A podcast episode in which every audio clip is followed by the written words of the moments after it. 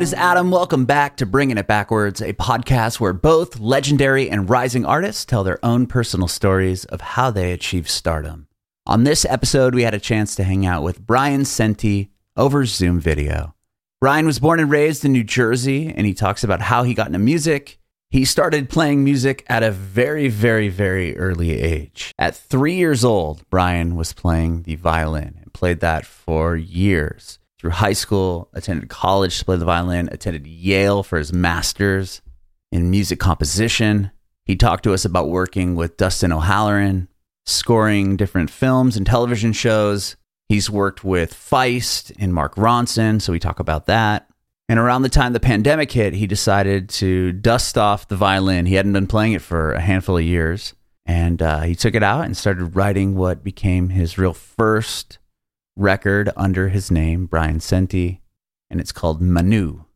You can watch our interview with Bryan on our Facebook page and YouTube channel at Bringing It Backwards. It'd be awesome if you subscribe to our channel, like us on Facebook, and follow us on Instagram, Twitter, and TikTok at Bringing Back Pod. And if you're listening to this on Spotify, Apple Music, Google Podcasts, it would be amazing if you follow us there as well and hook us up with a five star review.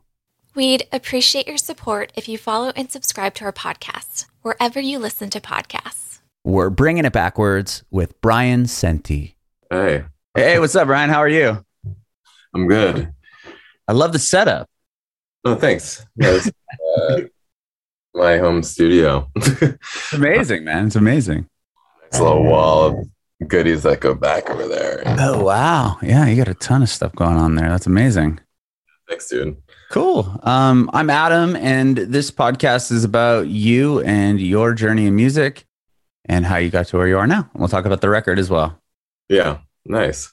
Cool. And I didn't even realize that this was uh, also on video. Oh. So, there you go. I Well- hope I look okay. No, you look great, and the room looks sick as well, as we discussed. Good. awesome, awesome. Yeah. Well, I guess start off by telling me where were you born and raised? I was born um, in Teaneck, New Jersey. I grew up in Paramus, New Jersey. Um, yeah, kind of, um, yeah, normal suburban New Jersey existence. Um, Okay. Yeah. Well, what about music? How did you get into music? Did you come from a musical household at all? yeah. Um, my father, uh, who was a minister, um, he um, he was a singer. So um, so yeah, he you know, and we kind of grew up going to the church, or I grew up going to the church um, with my sister, and um, and yeah, so we were kind of like required to sing and to to play the entire time. Mhm. And my father was also kind of keen on me um, being a violinist, so I, I started playing violin at three. I, I kind of don't remember a time when I didn't play violin until later. Oh my gosh, three years Yeah. old. That's so young. Yeah. I'm amazed you could like hold it up and, and play it. I mean, I have a six year old. That's why I'm just like shocked at three years old. That's crazy. Yeah, no, I'm kind of shy. You know, when I think about it, well, my my parents were very very strict. You know, I think Mhm. uh, strict in a way that uh, I don't think we're as strict generation now. I have a two year old, so um, Okay, I can't cool. imagine being that strict either. Um, but yeah, they got me to um, they got me to play the violin. I mean, kids right now they're like they're wearing masks, which we didn't think that Pete like a Oh four year old wear a mask. So it's Right. interesting. Like I suppose if you do, if if you do, uh, you know, assert yourself, they will follow your direction. Um, That's a good point. That is a good point because You know I mean? yeah, yeah, yeah. so um but yeah that's how that's how i got my start and then um and then uh, you know eventually after taking a bunch of private lessons um ended up going to manhattan school of music preparatory program at like Wow. 11 or 12 so Did you do that as a violin player as as well? a violin player Yeah. Yeah. Okay. And So that was like your main instrument all the way through high school and that was the main instrument i mean i also played saxophone um i also sang choir i was in the you know wind ensemble and played jazz um but mostly it was violin. Um and then when i finally got to 17 18 years old um like i kind of had like a little my my first like early life crisis you know where it's like the pressure of this instrument is um yeah i don't i don't know. I don't know if i want that to be you know at, at that point in time i didn't know if i wanted that to be a part of my life the you know that kind of level of stress and i guess i you know again i'm old enough where it was like before beta blockers and before um before the is it don what's the name of this that author who like taught at um juilliard but this you know before like all these books came out on like performance uh-huh. theory and how to essentially like be the best performer you can be and calm down you know um I, I feel like i grew up at the time where it was just like you got to be a rock star. Yeah, like, just go like, figure out your, your inner rock star. Shut up, don't complain. Sure. Um, that didn't really work that well for me. So that's that's why my last year I started studying composition. And, oh, okay. Uh, and threw myself into composition. And you've been doing that for a while. I mean, you score a bunch of films and uh, recently television shows. Yeah, yeah. Um, you know, you know, I always, I guess when you're when you're a violinist too, um, you know, I just figured that I, I should have some sort of skill at, at, at, composition. I've played enough pieces in my life, and um, and I'm, I'm always kind of a little bit late to the game with certain kinds of things. But I I kind of fell in love with composition after starting to study it and doing and, and do it, and um, so um, so yeah, now it's yeah, I've just I guess I've been composing a long time, but I feel like uh, just recently and also with this record, I'm starting to like oh realize like oh why I'm doing this, you okay. know, um, mm-hmm. rather than just kind of like as an exercise of skill. Um, but that's my bad. so, um, but yeah, yeah, no, I've been doing it a long time. So you, yeah, you, you went to obviously college for this, and then when you finished school, what was like what's the first step you do? You just try to get like hired by a, a, company that you can write for or like are you like playing in you know well this is live, the thing. live I mean, theater stuff like that? Yeah it's i mean this is the thing. I mean i i don't think um and i'm sure the education and pedagogy's changed but um you know the classic phrase that like no one really prepares you to be like an artist in school or it's not a really good training for for working in the professional world. I think that definitely applied to me, but in ways that I didn't really realize until much later. Mm-hmm. Um, but yeah, no, essentially, I was in my second year, I guess, of grad school at Yale, and um, uh, I had become, you know, a little friendly with Nico Muhly, and um, he had suggested that I help Rufus Wainwright um, with his opera Prima Donna.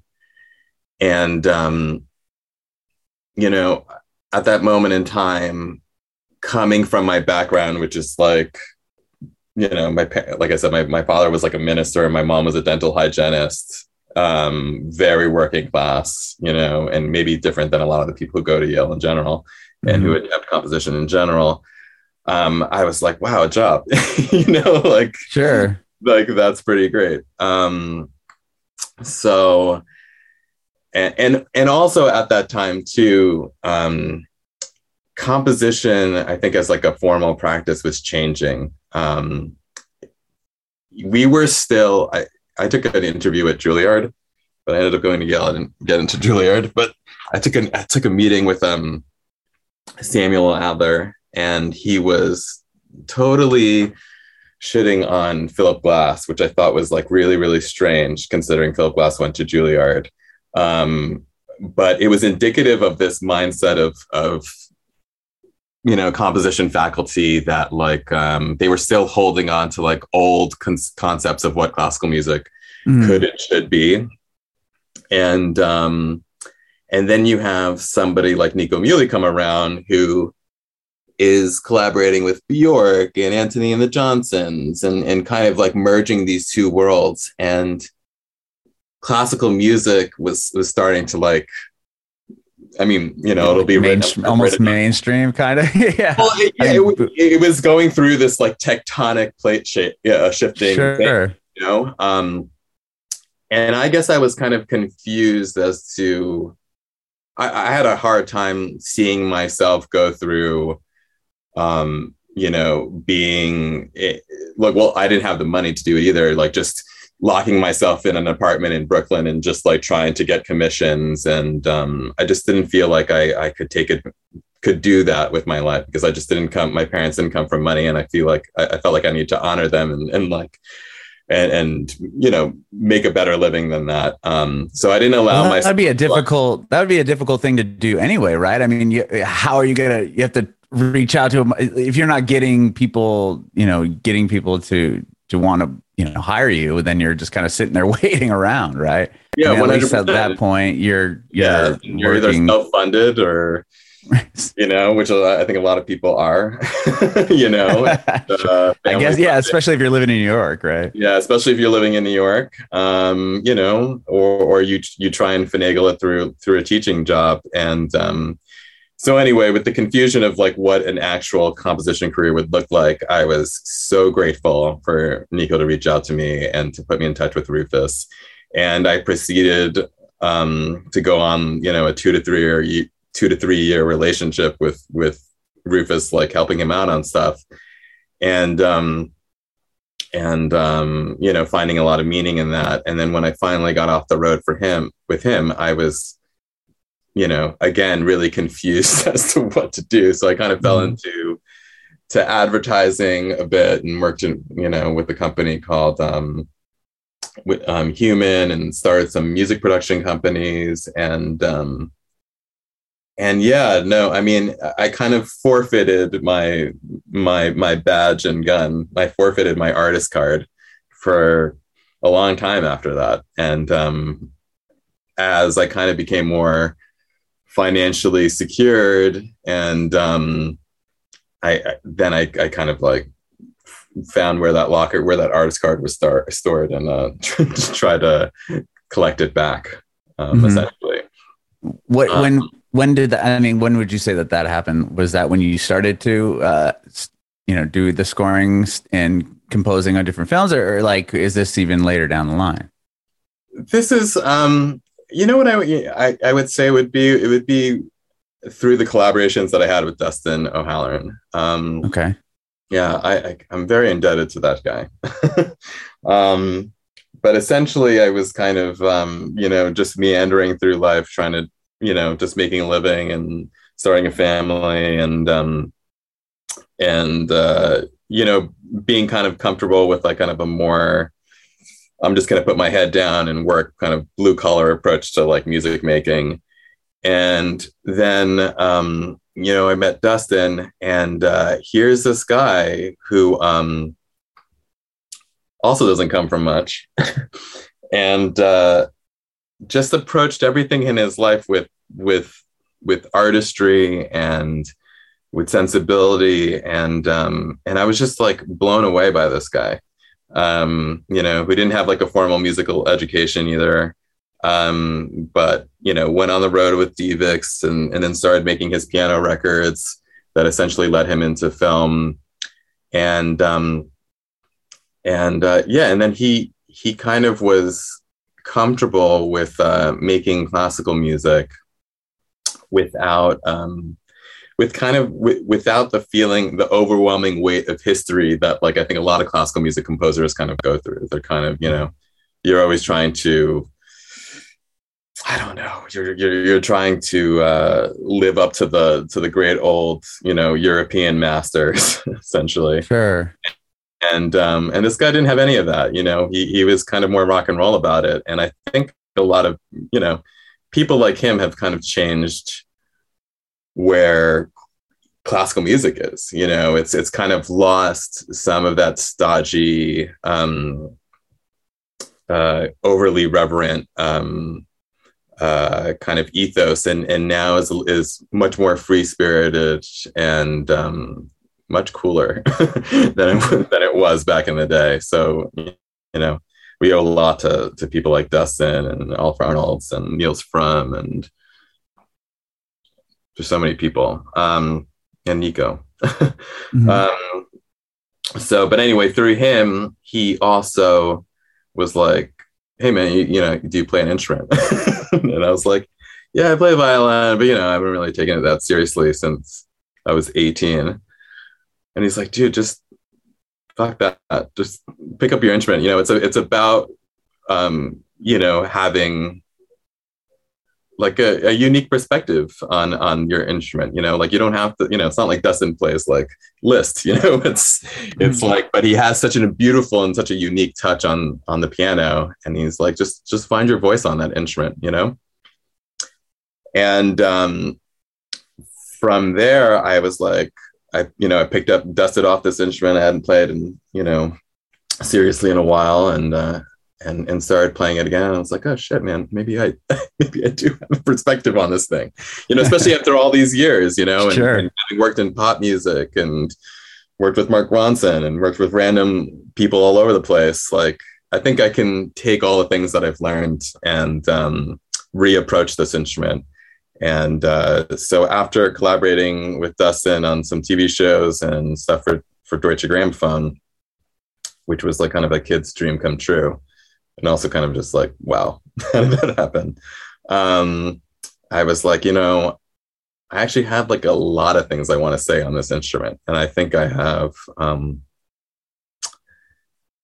yeah, like I think I have quite a unique approach to this instrument, um, and and then that kind of inspired me also to kind of look back at my family story, mm-hmm. um, and and kind of pull in different musical influences. Um, so uh, yeah, that's kind of how I got to here. Interesting. And so with that, like, when do you? Because this is your first. This is going to be your first like uh, project as an artist, correct? Like, yeah, yeah.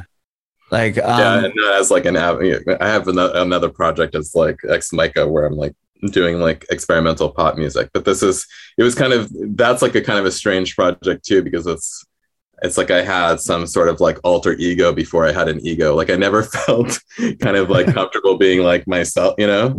Sure. Like I'm always in drag. So um so it's like, yeah, now I can, you know, gosh, I'm 39. If I can't if I can't like put something under my name at this point in time, like I, I you know, it's it's it's time. It's time to put something under my name was there like a i mean you, you talked about finally you know dusting off your your violin and and really going back to to that and your roots was that around like like was there something that you remember like kind of sparked that? Or was it just like you know the pandemic hit or like how, when do you start like really deciding to work on this record?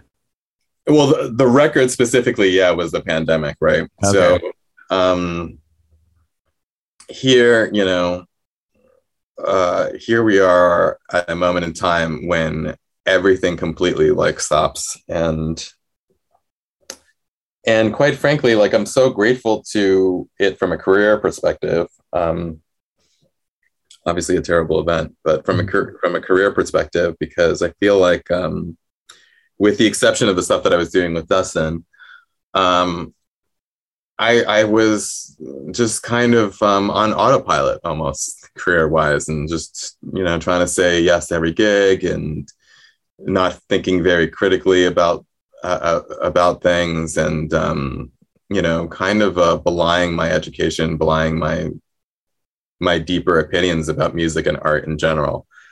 Um, and then here we have the pandemic and um, and i also right before the pandemic happened i had my first child on february 10th 2020 congratulations wow that's right yeah. before yeah I, mean everything shut down we had Nika and we got so sick. And by the time we recovered from whatever cold that we had, yeah, the world had closed. And um, you're just like, wow, should I have had this kid? you know, wow. this, is this the time to bring somebody into this world? Um, I'm definitely not alone there, but um, obviously, no, yeah, I was gonna say not, not at all.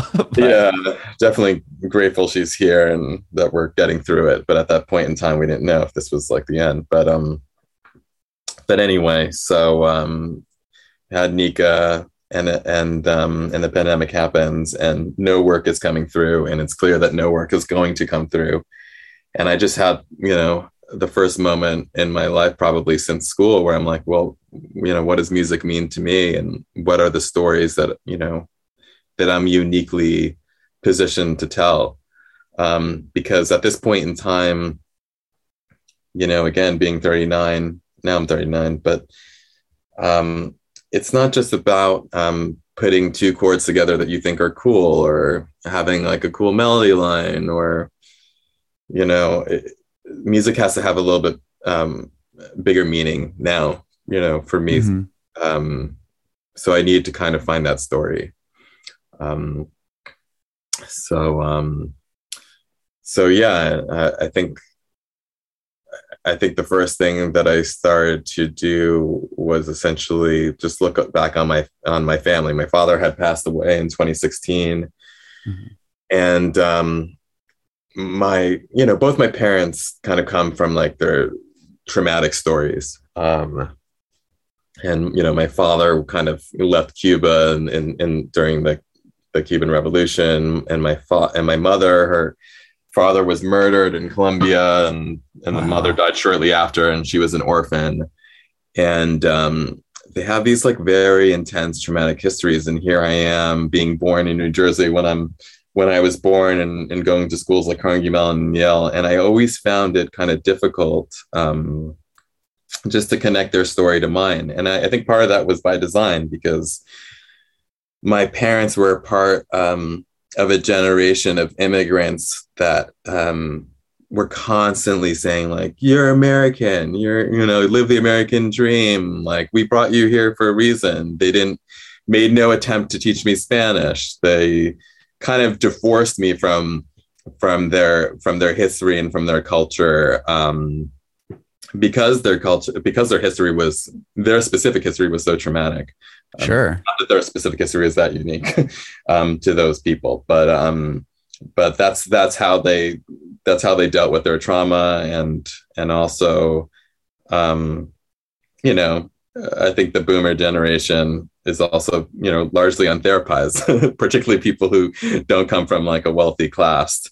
Um, um, also because therapy didn't get as advanced until probably the 80s or 90s either. So um mm so um yeah my my parents always dealt with things by like kind of shutting down not telling stories.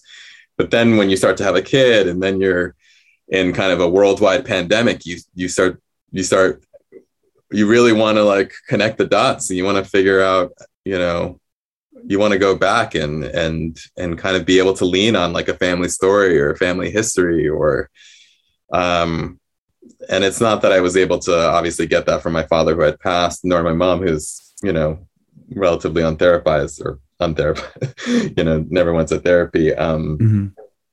But I tried to do it through music because we, I was listening to some of this. Um, you know, we were listening to tr- traditional music uh, when I was younger and as a kid, and and I and I wanted, yeah, I, I kind of wanted to bridge that gap between mm-hmm. those two different worlds. Um, and then I realized that like my style of, you know, I had these different kind of extended extended techniques that could could kind of help evoke that kind of connection. Mm-hmm.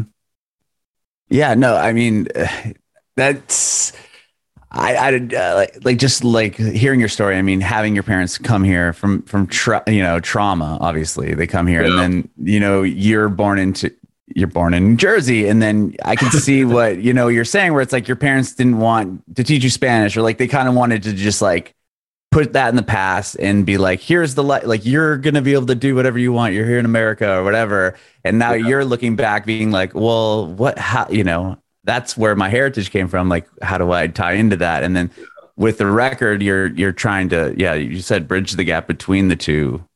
Yeah, and and there's so much loss when people do stuff like that. I mean, there's so much there's so much beauty in being Hispanic, and um, mm-hmm. and I am Hispanic. you know what I mean? Right, right, yeah. No matter no matter how you know how divorced you, you keep somebody from a culture it's like if you know if, if if you look hispanic if you look chinese if you look like you're from you know you, you are and even if you don't look like you are inside you you have you have that story inside you and i do think we i also do think that the trauma of, of your parents and maybe even the trauma of your grandparents you carry sure. on, on, some level. Um, so um, so yeah, that that was like a big a big part of it, and um, you know, and and I think uh, another point that's related to that is just um, because there's so much beauty in it, you want you want to find you don't want to like look at part of who you are as ugly,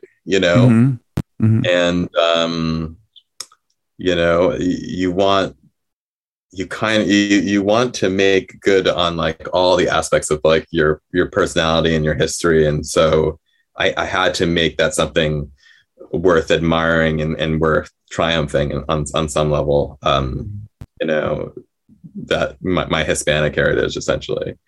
Um another another kind of experience that kind of helped that that's like that was like a maybe this is a little strange is that uh before I had a kid, um, my production partner, um, Justin, had um, had invited me to do like an ayahuasca ceremony, which um, Oh, interesting. Okay. yeah, which um, you know, I think uh, it was uh, deeply moving. You know, Mhm. um, not that it's something that I would recommend to everybody, but um, but uh, you know.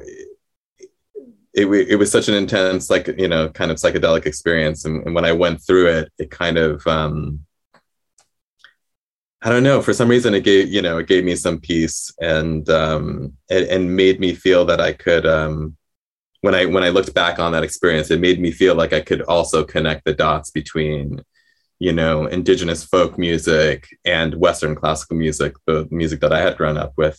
Um, in a, in a psychedelic state, all things are kind of equal in a way. You know, you don't you don't question the goat moving. You know, and Right. in, like in a Buñuel film, you don't you don't you don't question like you know the goat the goat moving across the the floor or whatever. Um, and uh, I think I needed that permission in a way um, because I think again with my classical upbringing and also with the the mantra kind of dictated from my parents, um, I I was like, oh, these things don't you don't put these two things together, you know. And I I heard a lot of that actually in composition school, like, oh, these things don't belong, you know, like Yeah, yeah. belong here. This now I'm sure no one's given that, no one's giving that instruction, but like, you know, in the '90s, yeah, Well, you, you even still kind of hear that with people that ha- have been tr- classically trained or they're really One- yeah, you're right, yeah right. yeah in like music theory or just not having because I've spoke to a lot of musicians and you have the people that have been trained that way and they know what note should go with what. And like when it comes to writing and composing that's where they go. But somebody that has zero uh, you know knowledge in music theory might just throw a couple chords together and be like whoa that sounds really cool and if you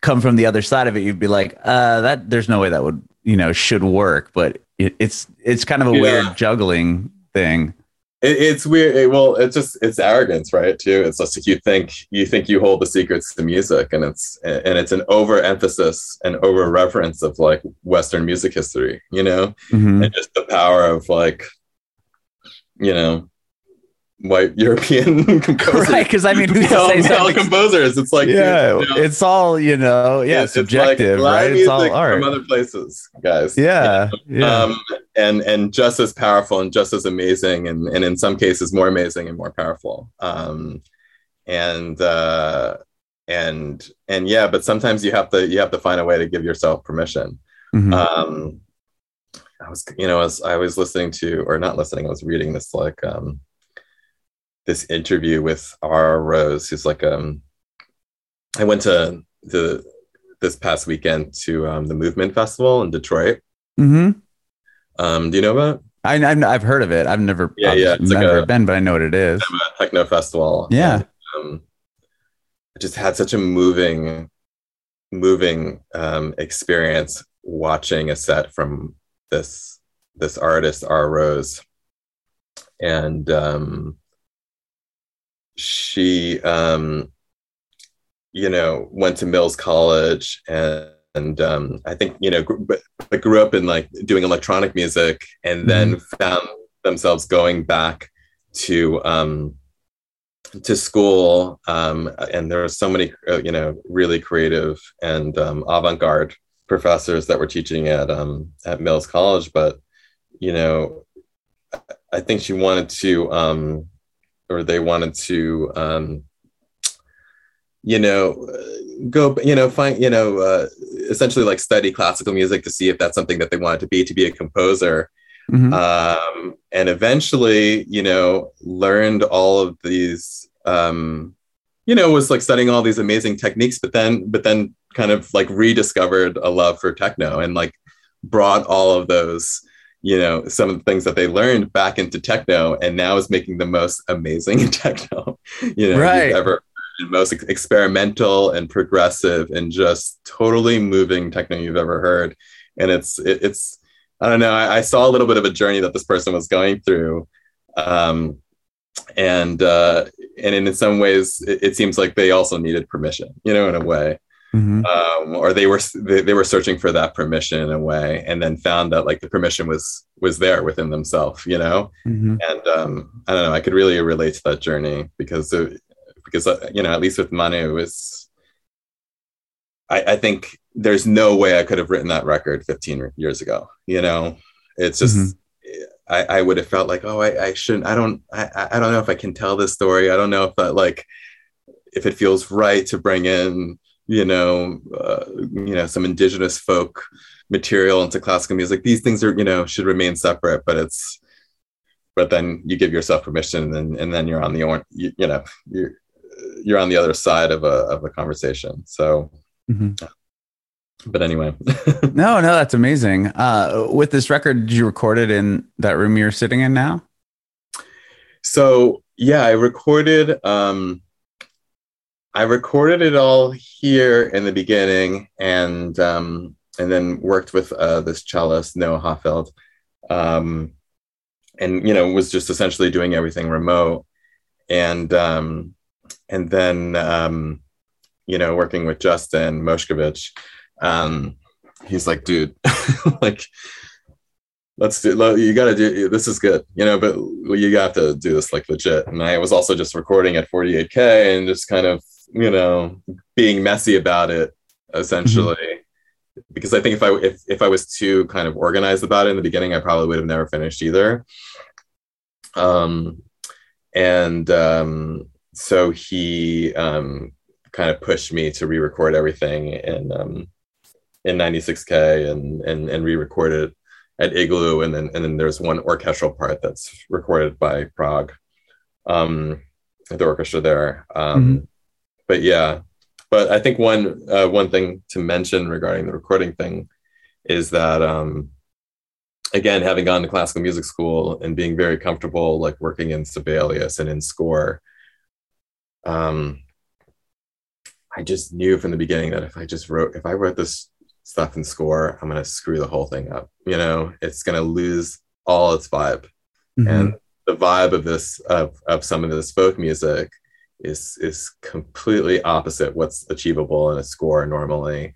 And um, it needs to have an improvisational kind of um, im, you know um, capricious almost like feel to it Mhm. and so i was like i'm gonna i'm gonna make this piece i'm gonna i'm gonna make it by uh by just recording every single part individually.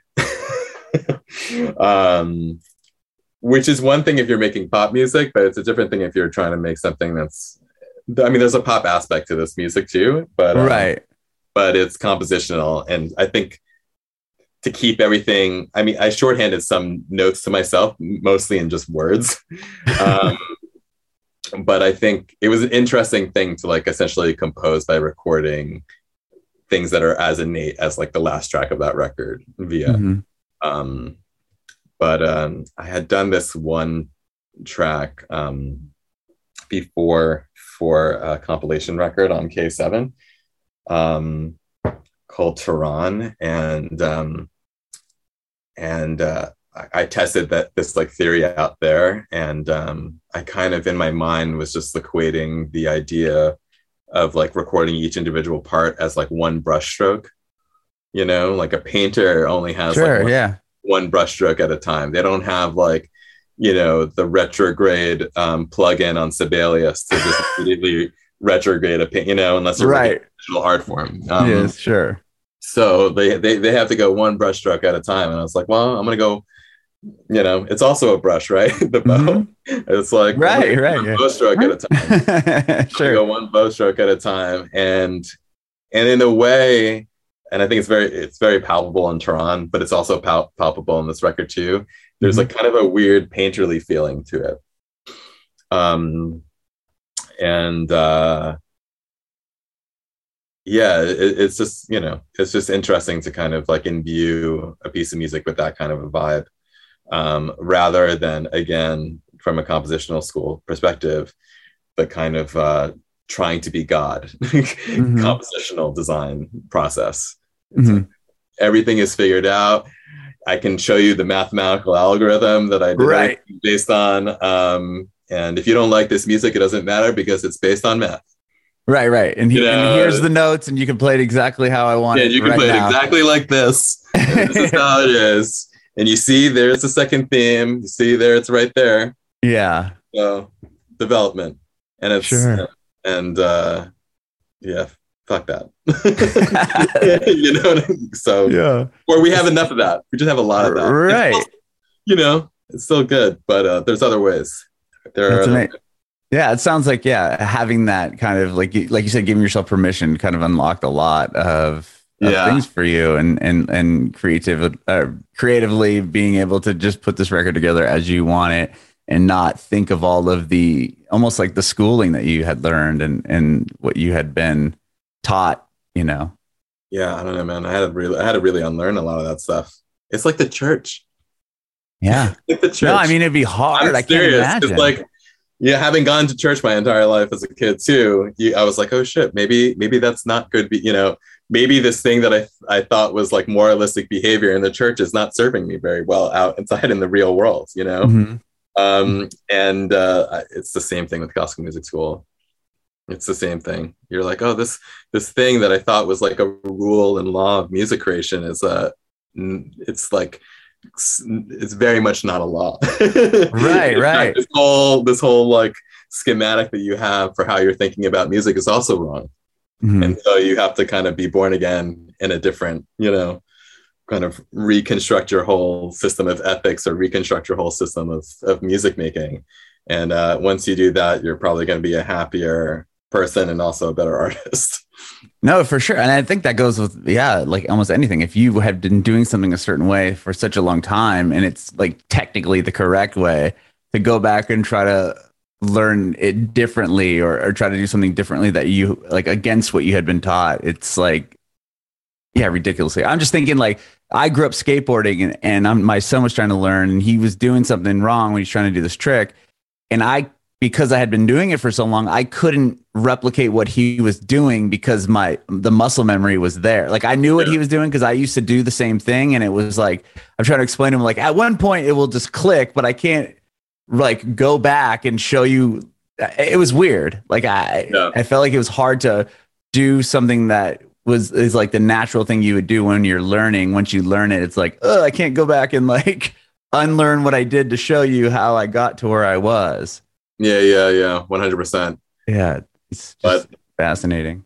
but but hopefully with skateboarding, you can kind of you can kind of uh, be like, well, now I'm a dad. It's okay. I don't need to like. No, but I, I was just trying to like trying to relate to you in some way. Like I couldn't no, no, but, another but, way to like I think go it's, back. It's, a- it's actually a good analogy because the thing is, is that I, I was like, it, it was either change or die. You know what I mean? uh-huh. It's like, wow, this is not serving me. I better like figure out another way to approach this.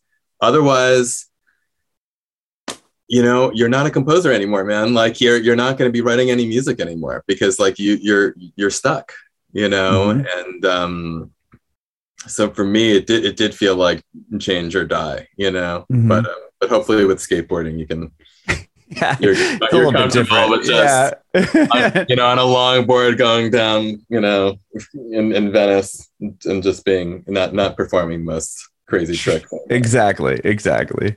Uh, but yeah, it's just yeah, crazy to think. I mean, to unlearn something and kind of redo it, yeah, a totally different way or rethink Yeah. a different way. But I bet you a lot of that. I mean, obviously, all that stuff you learned and and the technical aspect of it all, it makes things like scoring television shows or film so much easier for you because you could probably hear like, oh, this part should have something that sounds like this, and you kind of know exactly where to go. Or am I wrong with that? Yeah, I I think what it is is it's it's one it's one toolbox. And it's Okay. good to have a toolbox. You need a toolbox. yeah. you know um but at the same time um I think it really is the fallacy. You know, I mean, we have to tear it all down. You know what I mean? I think it really is a fallacy to be like, oh, you know, I I, I know all the Western canon of music. I'm going to be great at scoring your film. It's like, uh, maybe, maybe not. you know what right, I mean? Right, right. Well, yeah, that's a great point. Because maybe what I want is just some, you know, crazy, you know, experimental electronic artist to do something that's completely against picture. You know, mm. completely mm. against the drama. Like, yeah, and uh, you know, unfortunately, like there are no real rules. You know, we are living in this like subjective space you know and um and we're trying to you know we're trying to make art here. We're trying to create something new. I mean you know if you were born in 1850 and there was filmmaking back then which there wasn't then you would be great at it. Right. But, no that's uh, a great point. but it's, but it's, 2020 man. Like you're yeah. the fact that you know mozart doesn't you know a lot of people right. no no no for sure. Even like what you're saying like just because this dramatic part of the the the show or movie or whatever typically has this sound that goes along with it. That doesn't mean it's right or it needs to be done that way. It doesn't. Yeah, it doesn't mean that. And and also going a step further, it's like let's say you get good at film scoring. You know, good at film scoring. You know, it's like um, you're probably, uh, you know, like, is that the point of it? You know, you know, I don't, I don't know if you ever want to be that good at film scoring, you know, in a way. oh, you kind of you kind of want to be always discovering something and always trying something new and pushing the art form. Mm-hmm. You know, if you're if if everything sounds like it's the score for you know CSI, then yeah, technically you're a good TV score, but you're not going to make like a very interesting show. No, no offense to the person who scores CSI or right. You know? No, but I see but, what you're saying. Kind of, but but even that applies to that person too. I'm sure they feel the same way. Like here you are, you know, in season one billion of the show. It's like, can we push? Can we push this? Can we do a little di- something a little different? You know? Yeah. And then Dick Wolf's like, no. You yeah. continue do exactly as I asked yeah. for the first 50 seconds of the show. I, I, had a second where I worked for Mike Post, or like I did, I won this like um I didn't work. I did a well what was the name? Pete Carpenter BMI fellowship um, back in the day. I don't even think they have this BMI fellowship anymore, but um, I got to sit in and like spend a couple months with Mike Post and see how he works. And honestly, when you're a part of something so transformative like that, you know, mm-hmm. and and he's such a transformative person himself. Um, that's just a blessing, right? You know, mm-hmm. and, it, it's just an amazing thing to be a part of it. Um, but I think even a person like him, you know, when he's doing something else, he wants to try something different. You know, mm-hmm. music is a, is about evolution, and um, but yeah, it's there is something comforting about the fact that like when you see a Law and Order episode, it's Law and Order. right, right, exactly. You're like, you I know? know? the theme song. I know they haven't really updated Amazing. the intro for like you know 20 years, but like you know yeah. something like that. and I have so much, so much respect for Mike Post. I mean, just you know, when I was, you know, had the joy to, and honor to see him work and just kind of like old school. He had like a, he had this, you know, like a MIDI keyboard and, and just a mirror that was like reflecting back onto, onto, um, the show. And he the would just kind of like Whoa. play the show down and just like, you know, score the show like that. And that's crazy. And that's a vibe, you know, and yeah. it's a throwback, like silent film kind of a vibe almost. Um, mm-hmm and uh, such a unique perspective. And mm-hmm. uh, but but if you tried to copy Mike Post today, like no, there's right. already Mike Post. Yeah, exactly. already exists. Yeah. You know, and that's your and if and if you're God forbid mentioning like Mozart or like classical music, it's like, well, I don't know, man. That's even worse than saying you're gonna copy Mike Post. right. Uh, well, thank you so much, Bryan, for hanging out with me, man. I really appreciate yeah. your time. This has been great. Thanks, man. No, thanks for having me. Um, and uh, yeah, I love your podcast. So oh, thank you. I love what you're doing. I love the record, and um, I didn't know that you uh, you scored that show for for Peacock. What's it called? Too so late. Save oh, save me. Yeah, I yeah. want to see that. Like I've seen ads for it on my yeah. on my Peacock thing, and I'm like, oh, that looks really good. And Such then now, I, now I saw that you were scoring. I'm like, I'm and I'm in. I'm gonna start it like this evening. yeah, it's such a good show. Very hard though. I mean, you have kids. yeah, yeah, I know. It's I'll yeah, watch with my wife. We yeah, like all that weird, you know. Yeah, stuff like that. The true crimey it's type weird stuff. that when you're scoring those scenes and it's just like this terrible scene, you know, and you're just like, oh my god, and you have to watch it again. and you're like, yeah. it is terrible. Is it feeling as terrible as I think it should feel like? it should feel terrible, you know. Yeah. I'm Um, excited though. It's a, I'm yeah, I would imagine that it's you're you think it's great. Yeah, yeah. It's a good. No, no, I'm serious. That's good TV. Okay, cool. I'm gonna Yeah, check so- it out. I'm really excited to see that. immense opinions regarding TV, so It definitely you, it- not just because I worked on it. I'm just saying. I was gonna say it definitely uh, it gave me a, another reason to be like, I yeah, I really want to start watching this. And then I saw that Yeah, you yeah. worked on it. I'm like, okay, now I know, I know, I know Bryan. He worked on the on the There on the go. show, so there we go. I'm gonna do Lennie it. James is a genius. So, Amazing. Well, again, dude, thank you so much for doing this. I have one more question. I want to know if you have any advice for aspiring artists. Oof.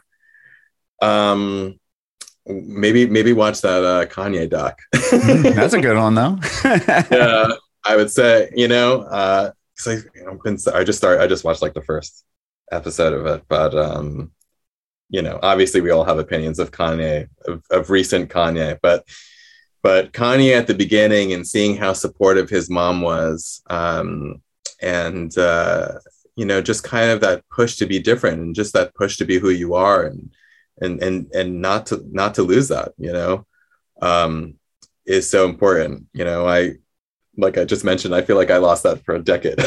so Mhm.